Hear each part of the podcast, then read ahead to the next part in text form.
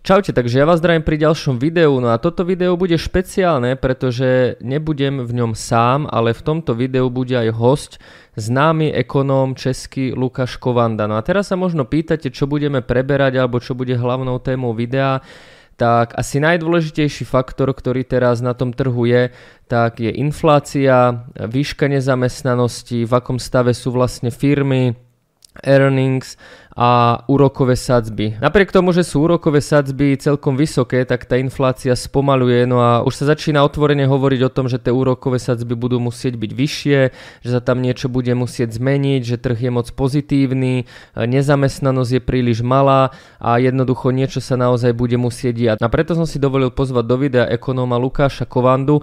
No a ešte predtým, než začneme, by som chcel povedať dve extrémne dôležité veci. Tá prvá zásadná vec je tá, že toto video bude rozdelené do dvoch častí časti. Prvú časť uvidíte verejne na YouTube, no a pokračovanie tú druhú časť uvidíte na Discorde Investície vo Vrecku, čiže jedna časť ako keby bude na tom Discorde len pre tú skupinu ľudí, avšak nezúfajte, pretože vy na tento Discord Investície vo Vrecku sa môžete pridať úplne zadarmo, ten Discord je zdarma, dole v popise videa máte link, čiže prvá časť bude tu a pokračovanie celého rozhovoru bude tam, kľudne sa tam môžete pridať. Druhá informácia je tá, že by som vás chcel pozvať do nášho VIP členstva na krypte. Od 13. marca do 20. marca budeme mať znova otvorené brány.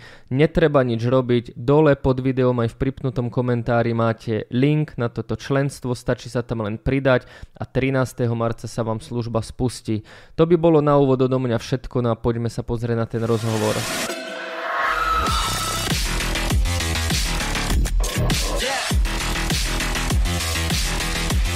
Ahojte, moje meno je Jakub Kráľovanský, no ja vás vítam pri ďalšom videu Trader 2.0. Ak sa vám videa páčia, dajte odber, dajte like.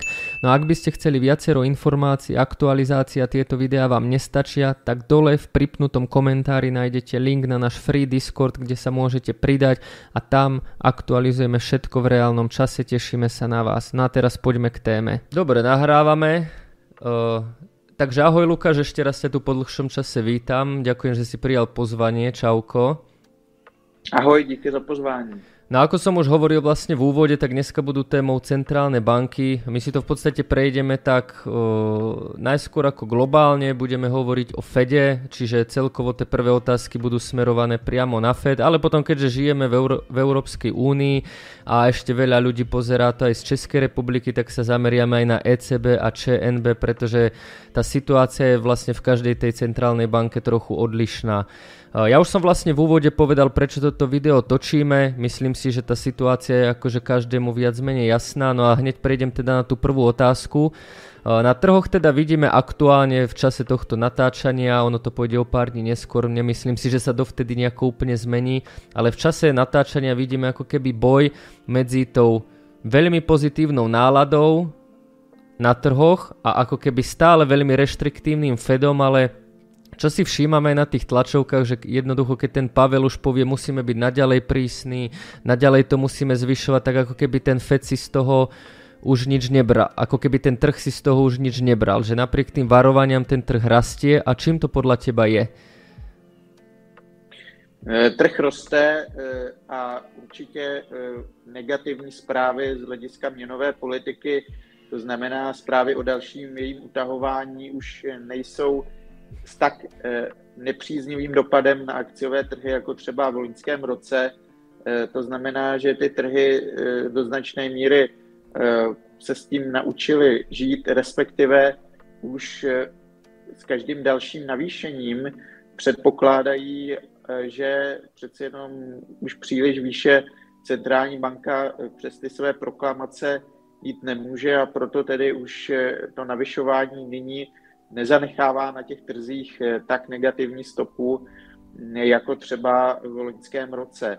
Ale stále si myslím, že jakákoliv radost je ještě hodně předčasná, eh, totiž eh, na začátku tohoto roku se mezi třeba fundovými manažery mm, daleko větší důležitosti, než je politika americké centrální banky, těšila nebo měli za více důležitou tu eh, hospodářskou reálnou stránku věci, to znamená ziskovost firem. Takže to je nyní to, co možná vlastně akciové investory zajímá podobně, možná ještě výrazněji, než je právě americká centrální banka nastavení její měnové politiky.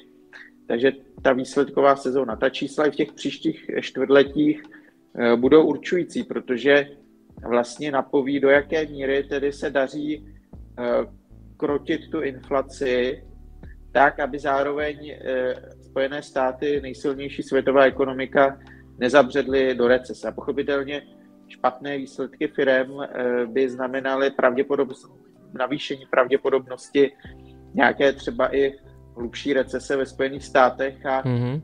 to by zase hm, kurzy akcí stáhlo dolů. Takže já si myslím, že ještě rozhodně nejsme, a teď to hodnotím z pohledu, řekněme, relativně konzervativního investora. Myslím si, že ještě úplně nejsme v tom eh, období jako třeba eh, na březnu roku 2020, kdy udeřila pandemie a bylo poměrně jasné, že americká centrální banka to nenechá být. Napupovala do ekonomiky eh, nové kvanta nově tištěných, nově vytvářených dolarů, umožnila vládě se zadlužovat dále ještě více a tehdy v tom důsledku šly akcie, ale třeba i kryptoměny nahoru. Eh, to byl boom memových akcí, kryptoměn, však si tu dobu pamatujeme během pandemie, tedy eh, ty akcie, eh, ty memové akcie, akcie obecně, kryptoměny rostly, protože vlastně se velmi zvýšila tolerance vůči riziku. Mm-hmm. Ale určitě ještě v tomhle momentu dnes nejsme, protože tady se s něčím takovým nedá počítat, že by americká centrální banka takto trhům pomohla e, i při nějakém zakolísání těch výsledků, protože ta inflace stále je hrozbou. Takže i kdyby ty výsledky začaly signalizovat nějaký větší problém v té podnikové sféře ve Spojených státech, tak nepřispěchá na pomoc centrální banka jako v roce 2020 a uh, proto je tu stále velké riziko ve vzduchu pro toho konzervativního investora nyní nějak plošně jít do amerických akcí. Samozřejmě, kdo má větší sklon k riziku, tak, uh, nebo je to třeba mladší investor, který si může dovolit být třeba dlouho v nějakém propadu, tak uh, může nyní už zkusit své štěstí s tím, že zachytí tedy úplný začátek nějakého déle trvajícího většího trhu, ale spíše je stále eh, třeba mít na paměti, že pořád ještě toto může být jenom další krátkodobý medvědí trh, medvědí rally. A že ještě tak, jako jsme to viděli v loňském roce, tato medvědí rally může eh, narazit a může dojít k nějakému dalšímu propadu, až ty trhy eh, prostě budou střízlivět z toho svého optimismu. Mají prostě sklony k optimismu, mají sklony věřit tomu, že už ta otočka americké centrální banky se blíží, ale to je pohled na tu měnovou politiku. Je třeba se dívat také na to, co se děje v té reálné ekonomice a tam skutečně ještě může přijít nepříjemné překvapení v podobě nějakého výrazného zhoršení třeba právě té ziskovosti mm-hmm. amerických firm, což by stáhlo akcie plošně dolů. Ja by som sa práve ešte, druhá otázka je práve na tú otočku, ten tzv. pivot, hej, že kedy tá centrálna banka akože zmení, nebude zvyšovať, ale naopak bude úrokové sadzby znižovať. No a toto je práve možno aj dôvod tej rally, že ako keby väčšina tých analytikov, ľudí, ten trh to ako keby očakáva, že by sa to mohlo stať už dajme tomu ku koncu roku. No a presne preto sme vlastne v situácii, že keď sa pozrieme na tie posledné výsledky tej inflácie, tak ona akože klesla, hej, klesá stále tá inflácia, ale sám napríklad Jerome Powell povedal, že už sa niekedy počas roka môžeme dostať do situácie, kedy tá inflácia neklesne, ale naopak vlastne trochu vzrastie a že niektoré sektory, lebo samozrejme tá inflácia sa ešte delí, a že niektoré tie sektory už akože vykazujú nárast, alebo dajme tomu spomalenie. No a teraz je vlastne otázka podľa mňa akože veľmi ťažká, že predstavme si, že by sme boli v, tom, v tej úlohe Fedu. Oni v podstate stále navyšujú tie úrokové sadzby, aj keď už teraz trochu pomalšie. Stále kvázi strašia, hej, že hovoria, že musíme to tam udržať dlhšie úroky, musia byť vysoko. Ale vidíme, že už tá inflácia akože klesá, ale celkom spomaluje, stále sme nad 6%. A teraz tá otázka je, že napríklad, čo by ten Fed mohol urobiť ešte ako keby viac? Alebo čo je ako keby v jeho schopnostiach, má ešte možno nejakú páku, alebo proste by mal ešte razantnejšie pritvrdiť, alebo čo by mal vlastne teraz ten FED urobiť? Eh, FED musí delikátně manévrovat mezi tedy tím, aby eh, zmenšil inflaci na jedné straně jednoznačně, aby ji výrazně redukoval. Na straně druhé ovšem by neměl takovouto redukcí zadusit ekonomiku, aby ji uvrhl do nějaké opravdu hluboké recese. Takže on takto vlastně se snaží postupovat. Ideální za něj tedy je docílit takzvaného měkkého přistání, kdy zkrátka eh, dokáže porazit inflaci, aniž by tím vyvolal eh, hlubší recesi. To je jakýsi ideál, ale je otázka... A je podľa teba ideál... tento ideál možný? Možno si to chcel aj teraz povedať, že je, je to vůbec reálné, aby jsme to tak dosiahli? Je otázka, zda ten ideál je dosažitelný. Asi za nějaké ideální konstelace podmínek ano, ale měli bychom být realisty. A v tom realistickém světě Eh, když takto delikátně manévrujeme, takto komplexní věci, tak je třeba počítat s tím, že se něco prostě zvrtne. Takže mhm. realistický konzervativní investor by měl počítat s tím, že se prostě toto zvrtne. To znamená, že buď bude muset, eh, aby skrotil inflaci FED eh, výrazně se sazbami ještě nahoru, čímž mm. srazí dolů opět akciové trhy, anebo za B už nyní vlastně tu ekonomiku dusí natolik, že nakonec zabředne do nějaké hlubší recese a stáhne sebou i výsledky firm a tím pádem eh, také akcie. Mm, další Já si myslím, že to, mm. toto je nyní daleko vlastně realističtější pohled, než věřit, že to delikátně vybalancuje. Takže kdo je, řekněme, racionálním investorem, konzervativním, tak by měl toto brát za bernou minci a investovat tak, aby byl tedy připraven eh, ještě na poměrně negativní zprávy z, amerického, z americké ekonomiky. Uh-huh.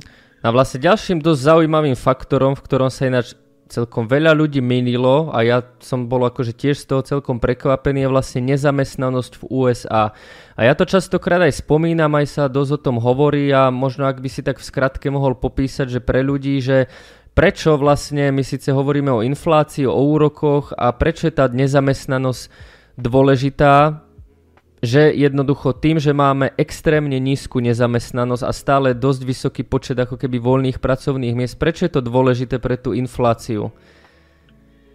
E, podstatnou složkou, jednou z vůbec nejpodstatnějších té takzvané jádrové inflace, což je inflace, kterou sledují centrální banky ještě bedlivěji než tu inflaci obecnou, o které se dočítáme z médií, tak podstatnou složkou té e, jádrové inflace je eh, mzdová složka. To znamená mhm.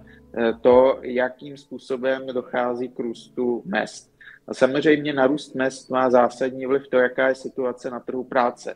Když poroste míra nezaměstnanosti, tak eh, bude daleko menší tlak na růst mest, protože zkrátka zaměstnanec bude vůbec rád, že má práci, když bude nezaměstnanost 15% třeba, než když bude nezaměstnanost 1,5%. Když bude nezaměstnanost 1,5%, tak zkrátka zaměstnanec snadno může přijít za svým šéfem a říct si, hele, tak tady mi házejí lanu od konkurence, tak mi je koukej přidat a nebo půjdu jinam.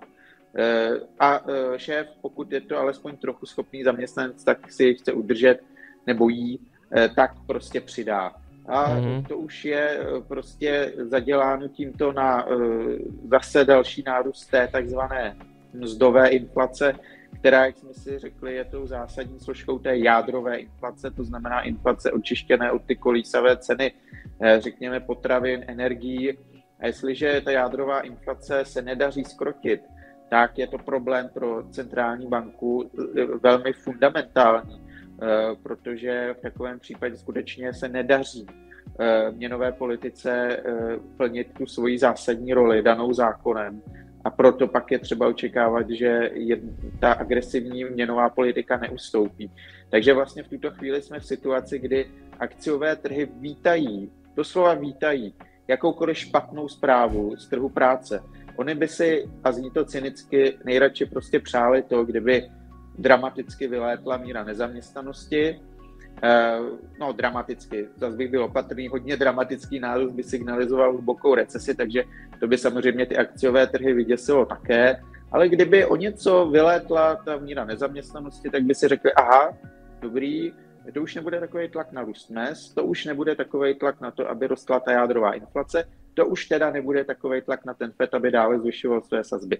A to už tedy pak bude znamenat to, co jsme říkali, tu otočku v té měnové politice, ten pivot, a pak je to velice příznivá zpráva pro akcie. Takže vlastně eh, ty akciové trhy se skutečně do určité míry, do nemalé míry přejí to, aby se americkému trhu práce dařilo hůře, aby byl v horší kondici, protože to by e, přiblížilo e, to ukončení zvedání úrokových sazeb podání americké centrální banky, což je samozřejmě velmi příznivá zpráva pro akcie. Mm-hmm. Je podľa teba reálne, že by inflácia išla na tie cielené 2% s tým, že by ta nezamestnanosť zostala taká, aká je na týchto číslach? To je ako keby prvá taká otázka. Podotázka je, čo s tým vlastne Fed môže robiť? Že keď vlastne vo Fede to zrejme asi vedia, že OK, tak tá nezamestnanosť môže byť problém. No a teraz ako majú oni vôbec nejaký nástroj, ako ju trochu zvýšia? E, ako, ako zvýší... E, nezamestnanosť, že Či Fed vôbec má nejakú páku na to, aby dociel, že by ta nezamestnanosť sa trochu zvýšila? A či ne, jedno... tak e, pardon, mm-hmm. pardon, problém, to, to, to je velký problém, protože Fed toto by nikdy neměl dělat. Fed na rozdíl od americké centrální banky má, nebo i od dalších centrálních bank, třeba i České národní banky má takzvaný dvojí mandát. To znamená, on musí jednak dbát o to, oč i ty evropské centrální banky, řekněme o cenovou stabilitu, to znamená, musí dbát o to, aby dosáhl toho, že inflace bude poblíž 2%, ale Fed zároveň také musí, a to už nemají ty další centrální banky tak často ve svém popisu práce, mm-hmm. Fed musí vlastně dbát i o určitou e, rovnováhu a stabilní situaci na trhu práce. Eh, ideálně samozřejmě musí zachovávat nízkou míru nezaměstnanosti.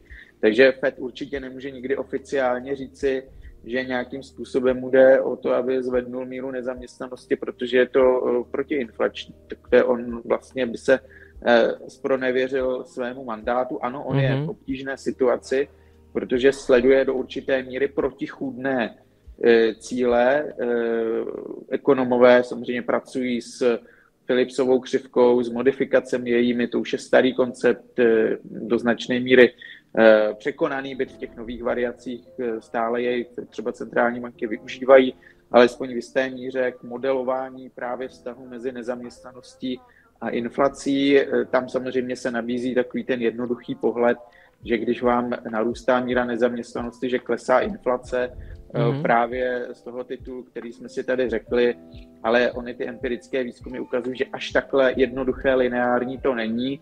Uh, takže ten vztah tam určitě je, protože samozřejmě už jsme si to tady popsali, nízká míra na zaměstnanosti znamená velký tlak nebo silný tlak na mm, právě růstem mzdové inflace, ale není to uh, prostě tak jednoduché.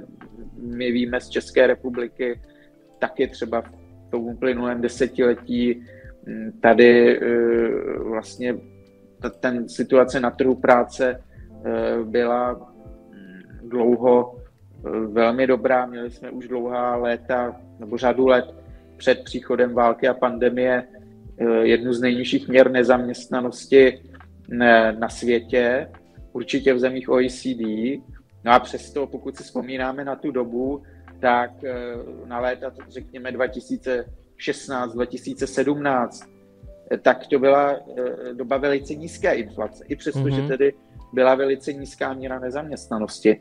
Tehdy v těch letech 2016-2017 dokonce naše centrální banka se snažila inflaci uměle zvýšit tím, že intervenovala svými devizovými operacemi za slabší korunu, tím, že tedy nakupovala velké objemy eh, devis, eur a eh, vlastně tyto eh, objemy nakupovala za nově vytvářené koruny, které pak pouštěla do mezibankovního systému, čímž tam zvýšila už tak vysokou likviditu a to pak umožňovalo jít centrálním bankám, pardon, jít bankám komerčním se svými úroky dolů, takže pak jsme měli velmi levné hypotéky, bylo velmi levné financování obecně a tato situace panovala, přitom, přitom uh, stále se nedařilo vlastně zvyšovat inflaci, takže není to nutně tak, že kdykoliv je mhm. nízká míra nezaměstnanosti, zkrátka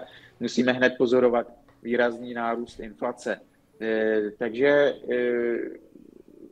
je to podstatná složka, ty mzdy nepochybně, ale rozhodně to není jediná složka té inflace, proto to není tak jednoduché, že snad Fed by si mohl říct, tak zvýšíme míru nezaměstnanosti a tím skrotíme inflaci. Možná, že to tak někdo zjednodušeně vidí, ale také je problém ten, to si musíme říci, že dneska na trzích je celá řada traderů, eh, kteří vlastně nepamatují dokonce ani ze svého života, na tož pak ze své profesní kariéry, nějakou inflační vlnu, protože inflace opravdu, dokud nepřišla e, táto inflace související s odezníváním pandemie, s válkou na Ukrajině, s energetickou drahotou, tak inflace v podstatě třeba ve Spojených státech, ale i na západě obecně nebyla problém. Nebyla třeba po několik desetiletí problémem, po té, co se jí podařilo ve Spojených státech skrotit, eh, řekněme, v první polovině 80. let, Eh,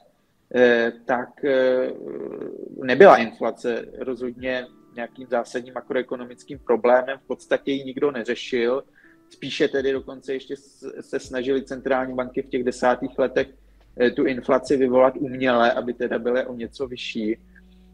Takže vlastně dneska ti profesionálové na trzích finančních, tak v podstatě vůbec, vůbec nemají ponětí o tom, jak eh, může být těžké tu inflaci skrotit. To je někdy jak dostat džina zpět do lahve, nebo eh, když vám eh, vyteče na špagety, že ho dostat zpět do té tuby, to může být skutečně velice obtížný úkol.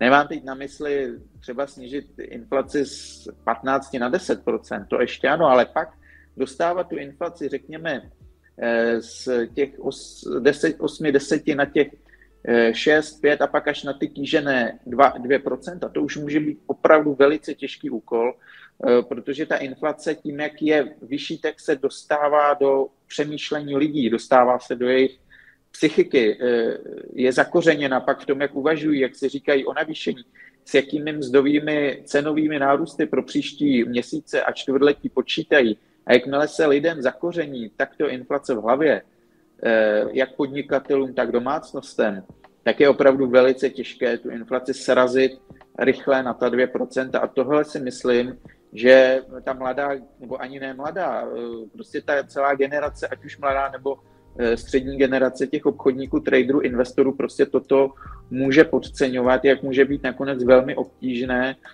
tu inflaci na ta 2% dostat. A tak mají pocit, že prostě už se ta otočka blíží, ale tady může přijít ještě, ještě zklamání, když se ukáže, že skutečně tu inflaci dostat na ta 2% se vyžádá ještě prostě výraznější eh, zpřísnění měnové politiky a že bude muset Fed vykonat takové, eh, eh, takové operace, aby opravdu zase srazil i akcie, protože co si budeme povídat, pokud ty akciové trhy jsou bujaré, tak je to proinflační činitel.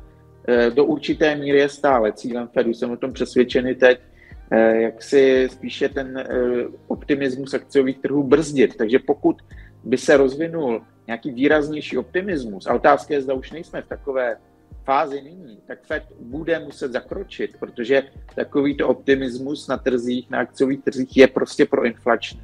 A při těch současných inflačních číslech si Fed nemůže dovolit zase tu inflaci roztočit. Takže i s tímto by ti tradeři, eh, investoři měli počítat a to nebezpečí, že ten Fed skutečně zasáhne, je obrovské, protože Fed hlavně zaspal, protože Fed začal vlastně poměrně pozdě bojovat eh, s inflací a o to těžší je tedy tu inflaci nyní na ta 2% dostat. Mhm. No to ještě, keď budeme pri zaspati, tak si povieme aj tú Európsku centrálnu banku. Ale ty už si vlastne načrtol poslednú vec, čo sa týka Fedu, tak ty už si to načrtol ten pojem, že inflačná vlna. E, ja možno len pre divákom úplne v skratke zhrniem, že 70. E, roky v USA boli typické, čo sa týka inflácie práve tou inflačnou vlnou, kedy vlastne na začiatku tých 70. rokov inflačná vlna vyletela, to znamená vyletela inflácia.